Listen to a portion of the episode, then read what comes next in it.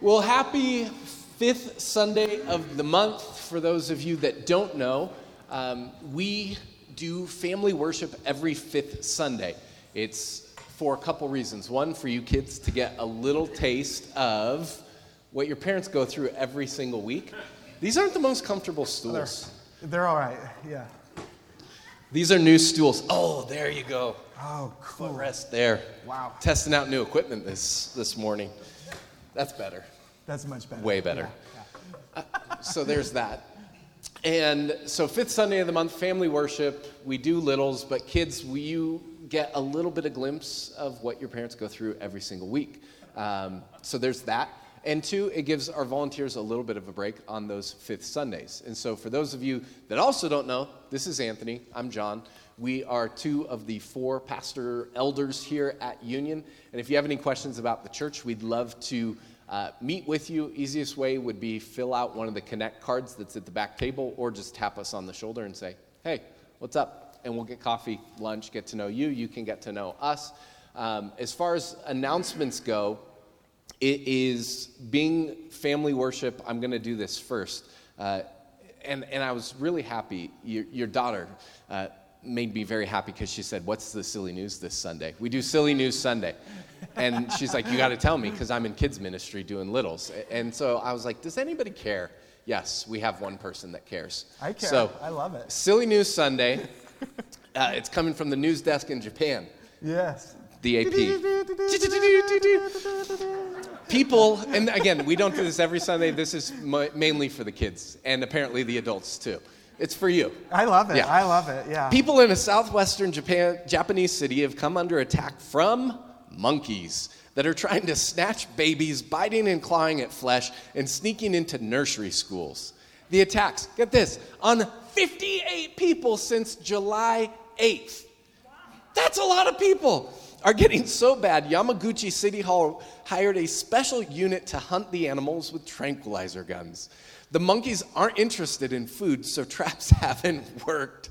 They have targeted mostly children and the elderly. That's the part where I. You aren't supposed to laugh, it's terrible. Quote, they are so smart and they tend to sneak up and attack from behind, often grabbing at your legs, city official Masa, Masa, ah, let me, Masato Sato said Wednesday. When confronted by a monkey, here's your instructions for all of you that may be visiting southwestern Japan, or if they come over here in their boats and want to take over. Do not look them in the eye. Make yourself look as big as possible, such as spreading open your coat, and then back away as quietly as possible without making sudden moves, according to Saito. A woman was assaulted by a monkey while hanging laundry on her veranda. Another victim showed bandaged toes. They were taken aback and frightened by how big and fat the monkeys were. No one seems to know why the attacks have occurred, and where exactly the troop of monkeys came from remains unclear. I have never seen anything like this in my entire life, Sato said. And here's a picture from the article. so there you go. That's as awesome. far as announcements beyond Silly News Sunday, um, we're planning out family dedications in the next couple months. If you are a family and have a child of any age that has not yet officially been dedicated, you have any questions about that, see me. I'm putting together an email and information around that. And then, uh, secondly, we have a sign up in the back for women's discipleship. You go, women's discipleship? Is Union starting a ladies' ministry? Hold your horses. Women's discipleship. Giovanna Penny is a part of our church, and she's going to be leading a group of ladies through a book called The Gospel Centered Life. And so she and I have been emailing back and forth. And so if you'd like more details on that or would like to sign up, we have a sign up at the Connect table, and Giovanna will be leading that up and keeping you all up to speed with that. Then finally, before we read the text and prayer, how many of you kids are going to school this week? Raise of hands. How many of you kids? Scott, you're going back to school this week? I'm teaching. You're teaching, okay. None of you kids are going to school this week? Andrew, all right, all right, all right. Uh, So we got one teacher. Where do you teach at? At PHS. Okay, PHS. God bless you. My alma mater. You might have been able to tell. Yeah. Okay. So anybody else going back to school this week? You homeschoolers, when are you going Children, back to school? Children, are you getting an education this year? When are you homeschoolers going back? Never? Eden, you're never going back to school? You graduated? All right. So, what we're going to do, we're going to read the text. It's Matthew chapter 3. We're continuing our journey through the Bible very quickly. Uh, I'll be reading all of Matthew chapter 3, and then we will pray for you, Scott, and all of you students here in the area. So, how many of you are excited about being in the New Testament finally? Woo! My father this morning said, oh, finally, no more doom and gloom from the prophets. And I said, Yeah, you just get it from John the Baptist and Jesus. You'll see.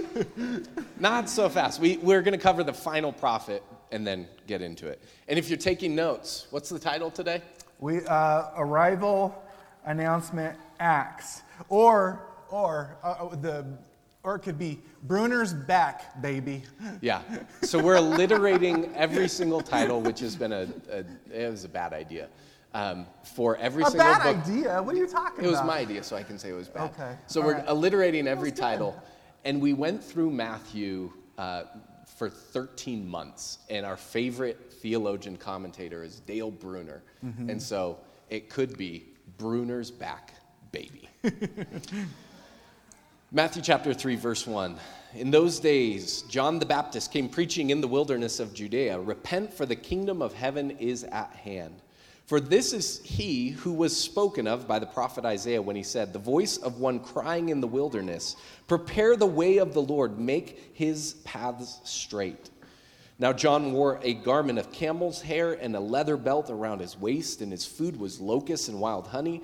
Then Jerusalem and all Judea and the region about the Jordan were going out to him, and they were baptized by him in the river Jordan, confessing their sins. But when he saw many of the Pharisees and Sadducees coming to his baptism, he said to them, You brood of vipers, who warned you to flee from the wrath to come? Bear fruit in keeping with repentance.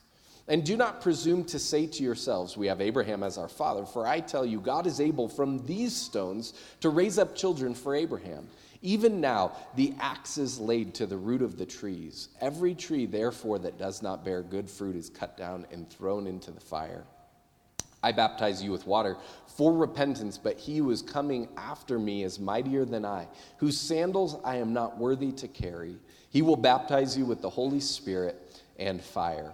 His winnowing fork is in hand, and he will clear his threshing floor and will gather his wheat into the barn, but the chaff he will burn with an unquenchable fire.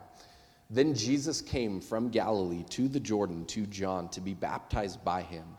John would have prevented him, saying, I need to be baptized by you, and do you come to me? But Jesus answered him, Let it be so now, for thus it is fitting for us to fulfill all righteousness. Then he consented. And when Jesus was baptized, immediately he went up from the water, and behold, the heavens were opened to him, and he saw the Spirit of God descending like a dove and coming to rest on him. And behold, a voice from heaven said, This is my beloved Son, with whom I am well pleased. Would you pray for us? Yes. God, thank you so much for uh, your word to us. God, that you would ever be mindful of us to communicate your truth, uh, your will, your way, uh, your heart, and, and, and offer your hope to uh, a hopeless people. Uh, God, we are overwhelmed by your truth, and I pray that it would sink deeper into our hearts. Um, Holy Spirit, we, we, as we have sung already, we, we, we, we want to welcome you into this place, um, to open our eyes and open our ears to what, you're, what you might have for us today.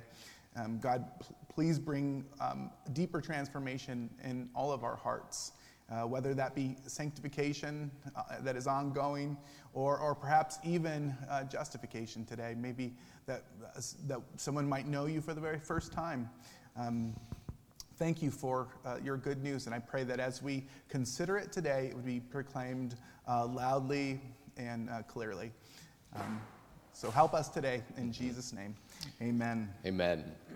Well, again, welcome to the New Testament. As we go through each gospel over the next four weeks, we'll see that each one has a unique uh, and different perspective on Jesus' work and his word in the midst of the world. And every gospel takes a different viewpoint, and together they kind of create and complement one another to where we get a fuller picture of who Jesus is and what he came to accomplish. Every author has a little bit of a different audience in mind, and, and I like to think of it I'm not visual, but I was really proud. It's like a kaleidoscope. They're all working together to create a beautiful picture of who Christ is. You proud of that one? I'm, I'm overwhelmed. Yes. Yeah, yeah. You, you, get, you get the picture, some Yes, might say, yes. right? Okay. And so I have promised uh, all of you, or I promise you all now, that I have officially stopped the boy band comparisons. Um, Anthony, this week, woo, Boo. it wasn't a hard sell uh, as we studied together No. this week. Anthony compared every minor prophet to a boy band member, and I participated in the joke as well, so I'm complicit. Um, so we aren't going to do that with Matthew, Mark, Luke, and John.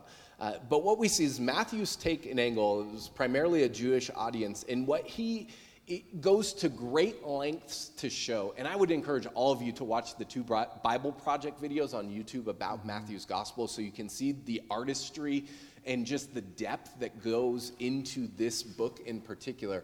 But he's showing two things it is the continuity, the continuing of the story that started in Genesis, and the fulfillment of that story in Jesus. And so today, as the title uh, gives you a glimpse, arrival, announcement, and the acts of the Messiah. And we're hoping to apply it all into life. And that's really, if you want to know what we're about as a church and what we're about when we teach every single week, it is taking the truth of God's word and letting that chisel our hearts, our souls, and our lives. It's not really so much about personal opinions, though those come from time to time. It's allowing God's truth of who Jesus is and what he's accomplished accomplished shape us and hone us.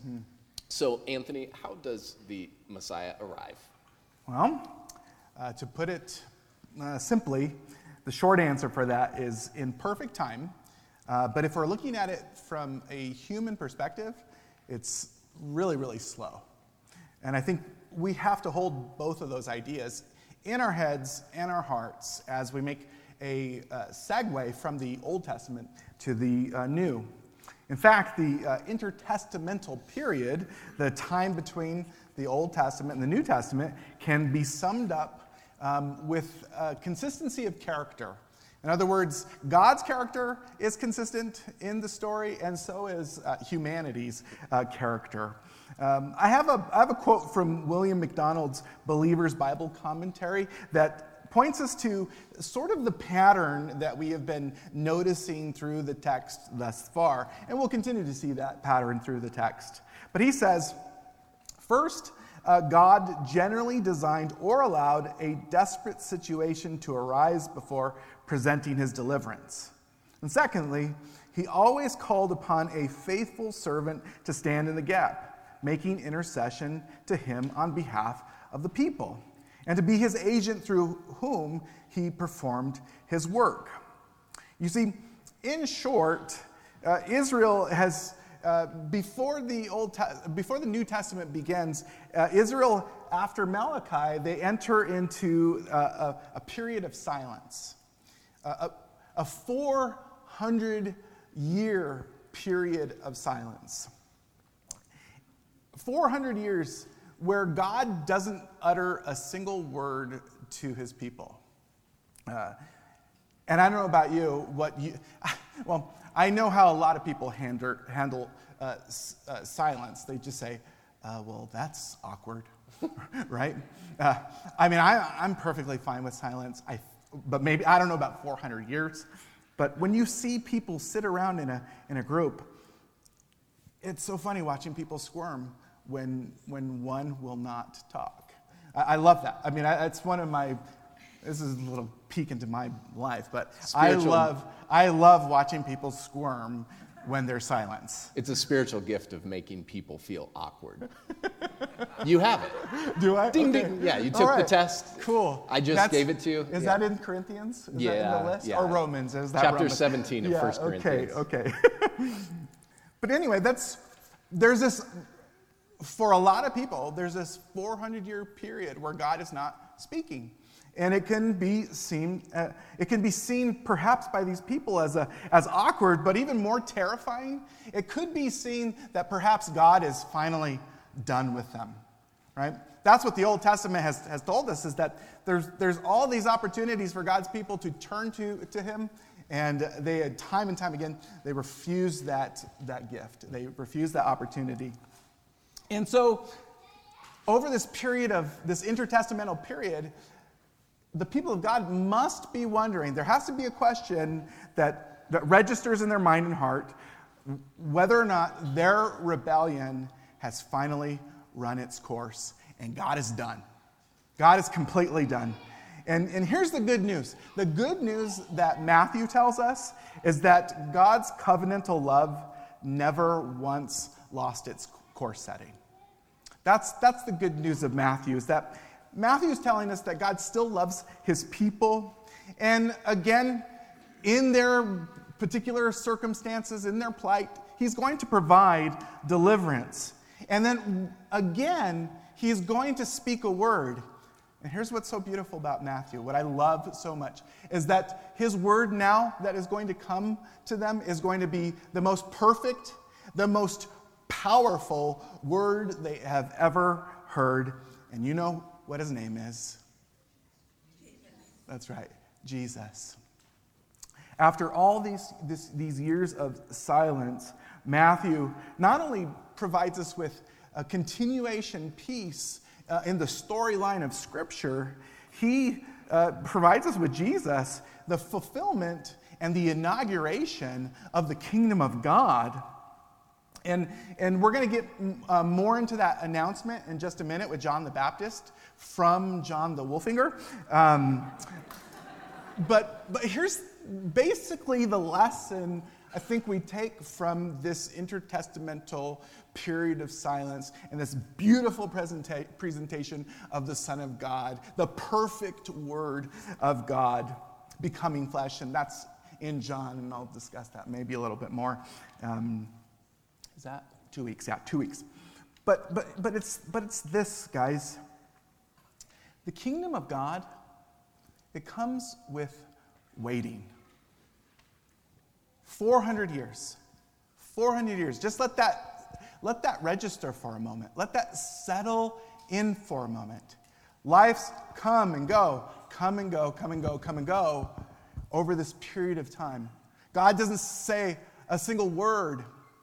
What does it tell us? It tells us that the kingdom comes with waiting. How many of you are good with waiting? Raise your hand. 400 years. 400 years, yeah? Anybody good with waiting? I struggled when Prime went beyond one day. yeah, yeah, yeah, exactly. I was suffering. that's funny, and it's kind of it's not it's not that far away. But listen, the kingdom of God refuses to be rushed. It, it refuses to be rushed. For 400 years, God wasn't on on holiday. He wasn't on um, some sort of uh, excursion out in some far off galaxy. Um, you know, drinking Mai Tais and just, you know, taking some me time. Uh, no, he was in the midst of the world, in the middle of the mess, uh, unfolding and preparing this particular moment to happen in human history. He wasn't ignoring. And that's, that's important for us because often we think that God doesn't see us, that, that God isn't registering what is happening in the world, right? Perhaps I, I think it would be safe to say that most of us are saying, God, where are you in the midst of this mess, this current mess uh, that the, the, our community uh, currently finds us, uh, itself in? Well, God, in this intertestamental period, is working. And, and here's, here's a few facts of what's happening in this period of silence. Greek is becoming the common language. And you're saying, that's cool. Why is that significant? Well, um, because Greek became the, the common language, uh, there was now a, a, it was necessary for the Old Testament to be translated into a common language that now, for the first time, the world could all read and understand together. Just if, if that one thing was happening, that would be significant. However, there is so much more. The Romans occupying the territory at that time, they're building out all those roads, and what they're doing is they're connecting the world. So, for the first time in the history of the world, the world is actually connected. People can get to one another, information can be exchanged at a high rate. I guess I want to say the Romans are probably the pioneers of the internet, right? Yeah. All these things are taking place. The Maccabean uh, revolt is, is rising and failing. In other words, Jewish deliverance still cannot come from its own people.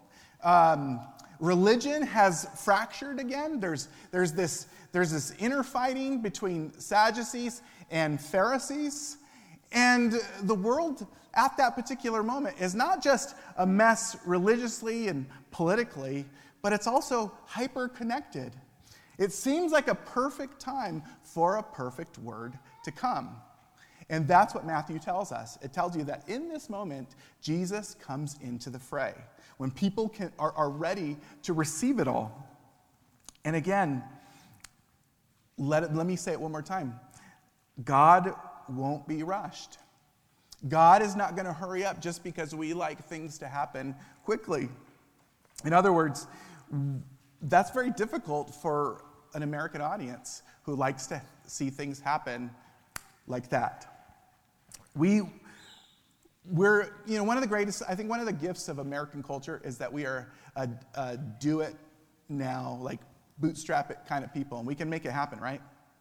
And we say, uh, let's just work hard, let's just fund it, let's just fix it, let's just, you know, get the gears moving and make it all happen. And Jesus shows us a different way. He says, No, I won't be rushed. I'm, I'm not going to uh, work off of your timetable because you, what you, say, you see as slow, Jesus sees uh, completely differently. And I think that's what, that's what um, Matthew teaches us. And I guess, I guess basically the application is this. And, and, and it's, it challenges me. It's, it really challenges me because I'm, I'm terribly impatient. But, but here's the thing, guys. Can we walk at the pace of Jesus? Are you, are, like, and I'm asking you this because I've asked myself this all week, but I'm asking you this now. Are you okay with Jesus' pace? When it seems like he's not saying anything, when it seems like there's no movement or activity, can you trust his perfect pace? Are you okay with slow? Are you okay with the appearance of inactivity? Are you okay with Jesus taking his sweet, perfect time? I think, I think that's, that's the question. I mean, there's a, there's a, there's a lot of, there's a lot of theolo- uh, theological conflict that comes up in terms of conversations around the kingdom of God. But what we can all agree on is that Jesus is going to come back and culminate the kingdom. He's coming back. In other words, Jesus is going to come back and make everything right, the, the, the way as, make everything the way as it, as it should be, as it ought to be. You know, there's, there's going to be a day when there's no more sin. There's going to be a day when you don't have to shed a tear any longer. There's, there's going to be a day where you don't have uh, just brokenness in your heart. That day is coming. But until that day comes, are you okay with the pace of Jesus? I think Matthew is in, in the arrival of Jesus, understanding that intertestamental period, tells us something really wonderful and, and terribly challenging. Is are, are, we, are we okay with waiting? Or how many of you think Jesus is messing up right now in terms of his culminating the kingdom? No, none of us would ever say that. But how often do we feel that in our hearts, in our minds, when we feel deep disappointment? Mm-hmm. Anyway, John, what do you think about that? Uh, I think that's great, Anthony. and we move from the arrival coming at the pace that God chooses to moving into chapter three with the announcement. And even in that, there's this I, I find it so curious and interesting that Jesus took 30 years to begin his ministry. Mm-hmm. Um, why? I don't know. Could it have been 21? Could it have been 18? I mean, at 18, I was ready to tackle the world and get some stuff moving yeah, along. Yeah, yeah. But God takes his time. And what we see in chapter three is really this kind of crossover in the bridge from the old age in the, the period of the, the prophets and all of that into the new age of the kingdom of God coming in Christ. And how that transition happens is also interesting. It's through a messenger. Uh, Malachi had promised in chapter 4 and chapter 3 that a messenger would come and make an announcement, and John the Baptist is that messenger. What's his announcement? Now, I was reflecting this week on what often draws our attention. Um, the, there's a four letter word that's a dirty one that everybody uses, and that is sale. Sale. And if oh, I hate malls so much, if, if, if I want to die, I go to a mall and just internally, just Scottsdale Fashion Square. And I'm not pressing that on all of you. That's, again, more to do with me than it is anybody else. Scottsdale Fashion Square, though, I mean, just, it's the worst. The worst. Sale. Ugh. Well, if everybody has a sale, then is it really a sale? Anyways, sorry. Off my soapbox. Okay. Yeah. Eschatology and malls. That's, yeah. That's, yeah, that's it, it's, it's not a sale. It's not your best lot. If now it's not, hey, this is a great party and a really cool vibe out here. It's a really strange person in a very interesting costume of camel's hair with a really weird diet of locusts and honey with a one word message, and that is repent. Mm. Repent, for the kingdom of God is at hand. And so people are confronted with the truth of the law, and that is they have fallen short. They have not met God's standard. And their failure in that, and their response is going out to the Jordan and confessing their sins. Mm. Our boy Bruner says, he's not our boy, he's 90 years old. He's our uh, boy. He's, he's, our boy. He's our boy. The remedy for sin is not denying sin's presence or explaining it away, but openly admitting it. We are free from sin only when we face it. We disown sin by owning up to it. Sin is remitted where sin uh, is admitted. Mm-hmm. Sin is remitted where sin is admitted. Anthony's going to make a hip hop song based off that. Um, Those are some bars from yeah, Bruner, yeah. yeah, for real. And so, as the leaders catch wind of it, as we saw in the text when it was read, they come out and they're wondering what's going on. And he's got an even stronger message for them. He calls it, I love it, you brood of vipers.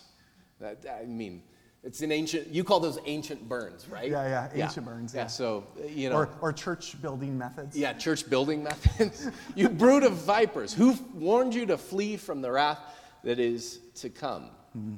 He's saying, don't count on your heritage. Don't count on your position within society. Live a life of repentance. That is just turning from mm-hmm. sin and trusting in God. He promises God's going to judge, God's going to sort, God's going to work it out. And there's one coming who's going to bring this promise of God's Spirit and fire. We get from uh, John chapter 3 that, that as Jesus enters the scene, John the Baptist's ministry begins to dwindle out and Jesus begins to catch steam. And it was John who said, He, Jesus, must increase and I must decrease. And it's interesting because, you know, we can go, oh, the Old Testament, whew, we're, we're done with the fire and brimstone. And as we taught through Matthew, that's not truly and totally the case because Jesus talks plenty about judgment, especially in Matthew's gospel. And what we need to see is that is in complement again and again. And, and it feels like we push this. Um, we, we want to put this on the forefront because there's this idea that there's an Old Testament God and a New Testament God, and oh, I'm cool with Jesus, but I'm not cool with wrath and judgment and all of that. But it's the same God all throughout the story. A God who has love and justice, a God who brings peace and also has wrath. Again, Dale Bruner helps me on this. He says the wrath of God is not the irritability of God. See, I think about God's wrath and I just think about myself, like God's like me, and He's not. The wrath of God is not the irritability of God, it is the love of God in friction with injustice. It is the warm, steady, patient, but absolutely fair grace of God in collision with manifest selfishness. And so Jesus enters the scene and goes out to John as an adult, and he begins with a beautiful display of dependency. And as he's baptized, a voice comes up before any miracle, before casting out any demons, before calling disciples Jesus shows dependency and this voice from heaven shows his identity, and that identity will mark all of his activity. And this baptism, this voice, this is my beloved Son, in whom I'm well pleased, is something that we need to take to heart. Again, I'm just going with all of Dale Bruner's greatest hits for this one. He says this, and this marked me. I remember from teaching uh, Matthew chapter 3 if we hear the Father's twice repeated voice at the baptism and transfiguration correctly, the one fact the Father wants believers to know above apparently all other facts is how much we have in Jesus. If we know this, we know the most important fact in the world here, God is saying in so many words, in this man is everything I want to say, reveal, and do. Everything I want people to hear, see, and believe. If you want to get to know anything about me, if you want to hear anything from me, if you want to please me, get together with him. And that's what Jesus offers us. In any sort of season where we might find ourselves waiting, we have Jesus. In, in any sort of season where we're confronted with our sin, we have Jesus. And what Jesus offers people in this gospel and to us today, a couple thousand plus ish years later, is that he grants a new life and a new identity. That Paul would say in uh, 2 Corinthians chapter 5 that if anybody is in Christ, he is a new creation. It's just not that Jesus came to give us, you know, kind of a, a, golden ticket for when we die. Well, here's your pass. You get to heaven. Be a good chap until then. I like that. You like that? Yeah, I thought you might. Uh, eh, yeah. It's not that Jesus just goes, okay, well, I know you've done some bad things, but we'll sweep that under the rug. Jesus, in our repentance and trust in Him, gives us a new identity. And that new identity has uh, the power and, the presence to, to mark all of our activity in life. So, kids, how are you going to make it through another year of school? Well, if you're in Jesus, you have power. Scott, how are you going to make it through another year? I don't know how you do it. But if you're in Christ, you have this gift and this power that then confronts what we face in everyday life. Mm-hmm. And the application here is to apply that announcement, that gift that Jesus gives us and that he shows us to every single aspect of our lives. To, to know this Jesus and be known by this Jesus. A favorite quote of mine from Henri Nouwen is this You have to keep unmasking the world about you for what it is. It is manipulative, controlling, power hungry, and in the long run, destructive. The world tells you many lies about who you are, and you simply have to be realistic enough to remind yourself of this. Every time you feel hurt, offended, rejected, and I would add, tempted, you have to dare say to yourself, These feelings, strong as they may be, are not telling me the truth about myself. The truth, even though I cannot feel it right now, is that I am the chosen child of God, precious in God's eyes, called the beloved from all eternity, and held safe in an everlasting belief. Mm-hmm. And so that is the good news of the gospel that has come to us that Jesus comes. He is God's beloved Son, with whom He is well pleased, and that Jesus gifts to those who follow Him that same identity that marks us and shapes us and transforms us for all of life. And now, my friend Anthony has the privilege and pleasure of unpacking the next 25 chapters in, I don't know, less than 10 minutes. So, what are the acts of the Messiah? Well, okay. Lord have mercy. But I'm just going to focus on, on one thing in one chapter instead of try to tackle them all. You see, Matthew, I think his gift to us in terms of what we can cover today is that we see that the one who ma- made this announcement, the one who proclaimed the coming of Christ, uh, was now in chapter 11, if you're familiar with the, the chapter, is now looking to Jesus himself and asking him to authenticate this announcement.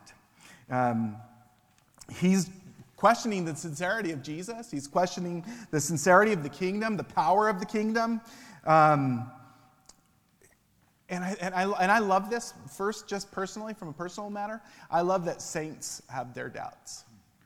Um, if, if, if there wasn't space in Scripture for doubt, uh, I couldn't be a Christian. Let me just put that out there. Uh, I, I, I still uh, dealing with, with doubts. So that's it. Moving on. And we, we could get a coffee around that if you want. But here's what, here's, here's what uh, John the Baptist says grabs a few of his disciples, sends them to Jesus, and he says this He says, Are you the one who is to come, or, or shall we look for another? Okay? Because John's in prison at this point. And, and, and this announcement, it was, it was uh, exciting, it was, um, it was full of energy, it was. Uh, Perhaps even, I think it was a, probably a visceral moment for people to, to really give them uh, an embodied hope, I think. And then, and, and, then, and then John now, by himself in prison, is saying, Jesus, are you the guy? And he's sending his disciples say, Are you, are you the guy? And what, what, what John means uh, is, Jesus, are you the Messiah? Are you the one that we have all been waiting for? The, the one that Isaiah told the poor and the anxious in heart to behold, your God will come with vengeance, with the vengeance of God. He will come to save you. Then the eyes of the blind shall be opened. You see, John, when he makes his announcement in chapter 3, he has a strong emphasis on power, a strong em- emphasis on something happening now. See, John's just like us. We have a hard, difficult time waiting. We have a difficult time waiting on the kingdom. And his, again, his emphasis was on power because he talked about fire, he talked about winnowing forks, and, uh, and, and basically judgment. He said, the Messiah's going to come and deal with Rome, and that's really what we've been all anticipating. And now he's saying, Where is it? Where is it, Jesus? Are you the one, or are you just another one like me? And we're still waiting for the one. Now, I don't have, uh, what I do, I saved all my, my, um, my Bruner bucks for one big quote, okay? Um, Bruner's thoughts here are really, help, are, are a really helpful summary on why John and all of us would have confusion at this moment. So, so I'm spending my Bruner bucks now. He says, for immediately after John's sermon, in the rest of chapters 3 and 4, Jesus comes almost like a, a sinner to be baptized and in water. John even tries to dissuade Jesus from being baptized. In John's eyes, Jesus was from the, the very first a little baffling, a, a little strange, less mess, messianic than he had expected, and less cataclysmic than he had preached. Then in the three temptations, Jesus rejects rather than accepts the powerful ministries offered by Satan and even well meaningly preached by John.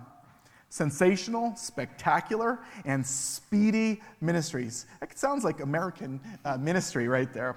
Um, in the three services, Jesus calls, uh, called his first disciples with power, but just a few were called, four were recorded, they were not persons of great influence, they were simply fishermen. And their task was uh, their task seemed less to be setting the world on fire by destroying evil, which was John's main picture, than it was more prosaically catching people into salvation, which is Jesus' main picture. In the Sermon on the Mount, Jesus taught with authority, but what he taught seemed more calculated to put axes in the hands of his opponents than in the hands of his disciples. Disciples were, in fact, specifically forbidden avenging attacks on evil, were particularly promised persecution and tough times. And when talk did come to, to great and powerful deeds, a prophecy, exorcism, many miracles, Jesus seemed less to encourage them than to warn them. The whole Sermon on the Mount calls its hearers to a fundamental morality to such prosaic deeds as scriptural reverence, temperamental uh, patience, sexual purity, marital fidelity, no oaths, nonviolence, and even the love of enemies. Are these the deeds of the Messiah preached by John and predicted in the Old Testament? You, you guys, Jesus was, Jesus is confusing now because he was confusing them. Because what we, our ideas of the kingdom, our ideas of power, they're completely different when we, when we look at what Jesus actually says and what he actually does. And even, even especially in Jesus' answer to John when he says, Are you the one or do we search for another? I mean, this answer, you're probably familiar with it, and if you're not, let like take a minute and let this sink in for a second. What he says in terms of his confusion around Jesus. Jesus in uh, Matthew 11, beginning of verse 4, says this He says, Go and tell John what you hear and see. Here's my answer Tell him what you hear and see. He says, The blind receive their sight, and the lame walk. Lepers are cleansed, and the deaf hear, and the dead are raised up, and the poor have good news preached to them. And blessed is the one who is not offended by me. Jesus says, You want to know about my identity? You want to, you want to um, question whether or not the kingdom has, has been inaugurated in my life? Well, he says, Look at people who used to be hopeless in the world. He says, For the first time in human history, hopeless people have hope. And I don't know about you, but that blows my mind. It's a profound thing because he says, he says the, the poor have good news preached to them. And if you're looking at it from an analytic perspective, that, mean, that meant that 95% of the world population was poor and destitute, meaning they were under the, ha- the hand of some sort of oppression. Up until that point, it was just a, and you guys, I think we did a pretty good job in the Old Testament uh, reviewing the, the, the ruthless cycle of empire coming over people and, and pushing them down and oppressing them. And that's, that's still true with Rome. But for the very first time, out in the backwoods, out in the sticks, there's this guy going around healing people and giving them hope where there was no hope. And that's that's pretty, that's pretty profound. Jesus moves into this mess, and while Rome could care less, while the religious establishment could care less about what's going on, Jesus moves into this mess. And I don't, and I don't know about you, but there is something powerful uh, thinking about the acts of Jesus in Matthew, the, the gospel accounts,